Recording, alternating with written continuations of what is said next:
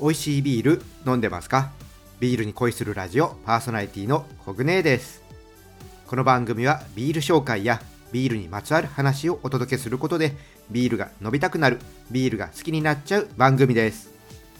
今回はタッチダウンのアルコールが高めのビールと楽しく学べるビールクイズをお届けします。楽しく学べるビールクイズ今日はどんな問題でしょうか？チャレンジしてビールに詳しくなってください。それでは今日もビールに恋していきましょう。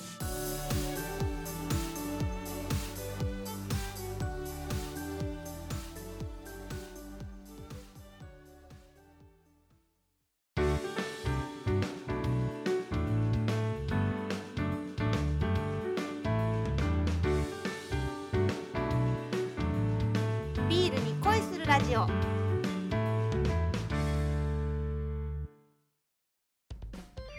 ビールに恋するラジオ略してビア恋。最初は今日の一杯から。このコーナーではおすすめのビールを紹介します。今回は山梨県の八ヶ岳ビールタッチダウン。プレミアムロックボックです。こちらはタッチダウンさんのピルスナーと比べると麦芽は40%増しホップはなんと50%増しで作っているビールです。特徴はですね赤銅に輝く液色の中で重層なアルコール感と鮮烈なホップの苦みが共存した味わいです。ボックっていうのはね日本では定番ビールとして作っているところはね少なくってタッチダウンさんのねボックはそういう意味で貴重な存在です。私もね大好きなビールの一つでこのね力強さこの力強いね味わいっていうのがたまりません。いやー久々にね飲むんでねちょっとね楽しみです。じゃあね早速開けて飲んでいきたいと思います。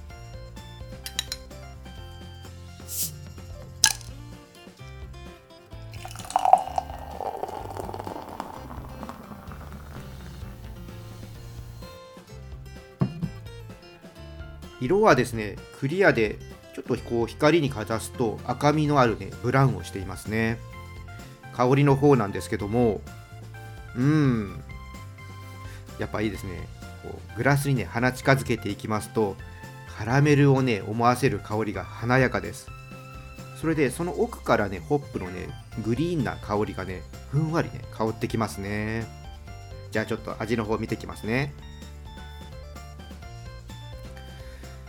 うん。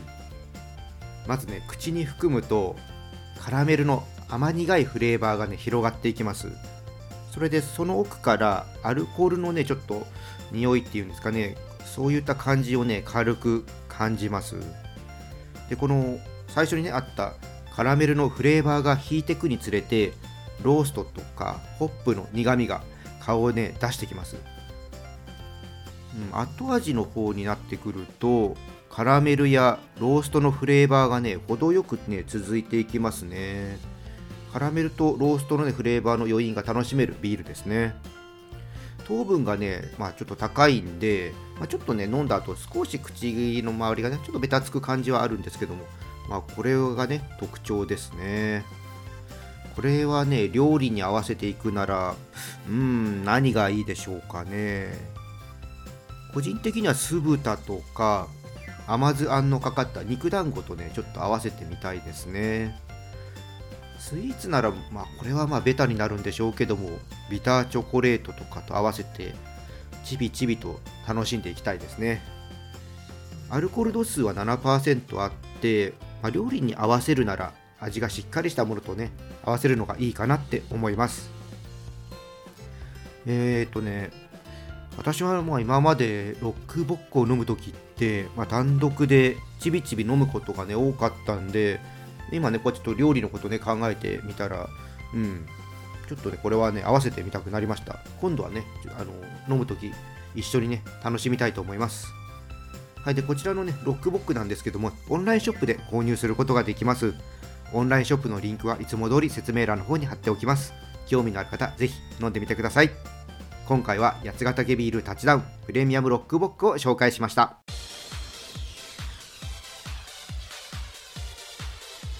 ビールに恋するラジオ。それではここからは楽しく学べるビールクイズです。このコーナーはビールの世界に足を踏み込んだ人がもっと楽しくなる知識が身につく問題を出していきます。今回はビールの作り方についての問題です。ぜひ覚えてくださいそれでは早速問題を出していきます。問題。ビールの仕込みではでんぷんを糖に変える糖化という工程があります。この糖化について誤っている説明を次の4つの中から1つ選んでください。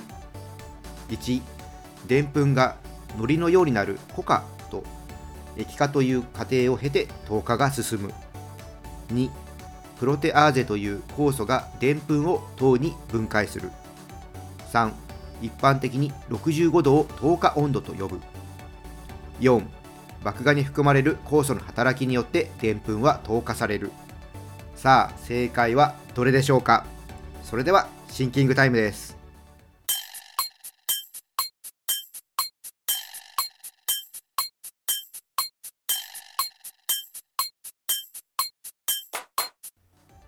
答えは決まったでしょうか？正解の前にもう一回選択肢をお伝えしますね。1でんぷんが海苔のようになるコカと液化というこ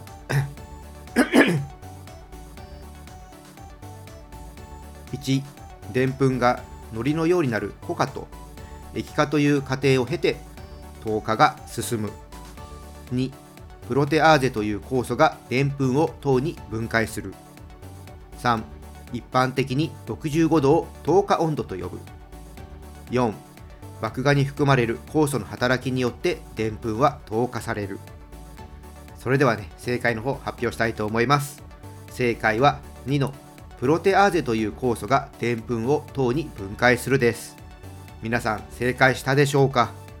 これはですねプロテアーゼという酵素ではなくってアミラーゼという酵素です。でんぷんはね糖に、ね、変えられるんですけどこのアミラーゼによって変えられていきます。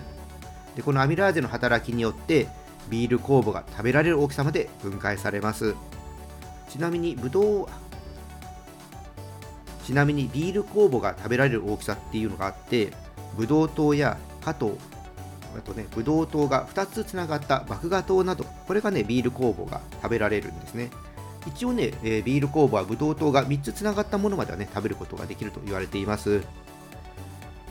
はいねこれで、ね、また一つビールね詳しくなったと思います。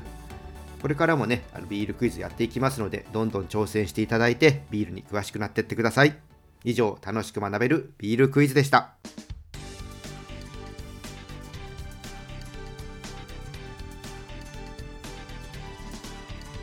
ビアコイ。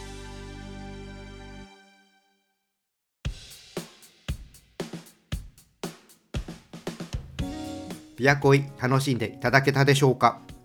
最近はビールの香りや味でフォーカスされるのはホップや酵母のキャラクターによるところですがこれを生かすためにはね品質のいい麦汁もっと深く言えばね良質な麦芽を使う必要があります。ホップや酵母を支えている麦汁にもね注目してほしいなって思います。はいじゃあね今回はねここでオーダーストップにしたいと思います。このチャンネルではリスナーさんからの感想や質問をお待ちしています。タンド FM をお聞きの方はコメントやレターを送ってください。また今日の配信が良かったらぜひいいねとフォローそして SNS でこのチャンネルのシェアよろしくお願いします。それでは皆さんお酒は適量を守って健康的に飲んで楽しいビールライフを過ごしましょう。二十歳になっていない人は飲んじゃダメだからね。お相手はビールに恋するラジオパーソナリティコグネでした。また次回一緒にビールに恋しましょう。乾杯。またね。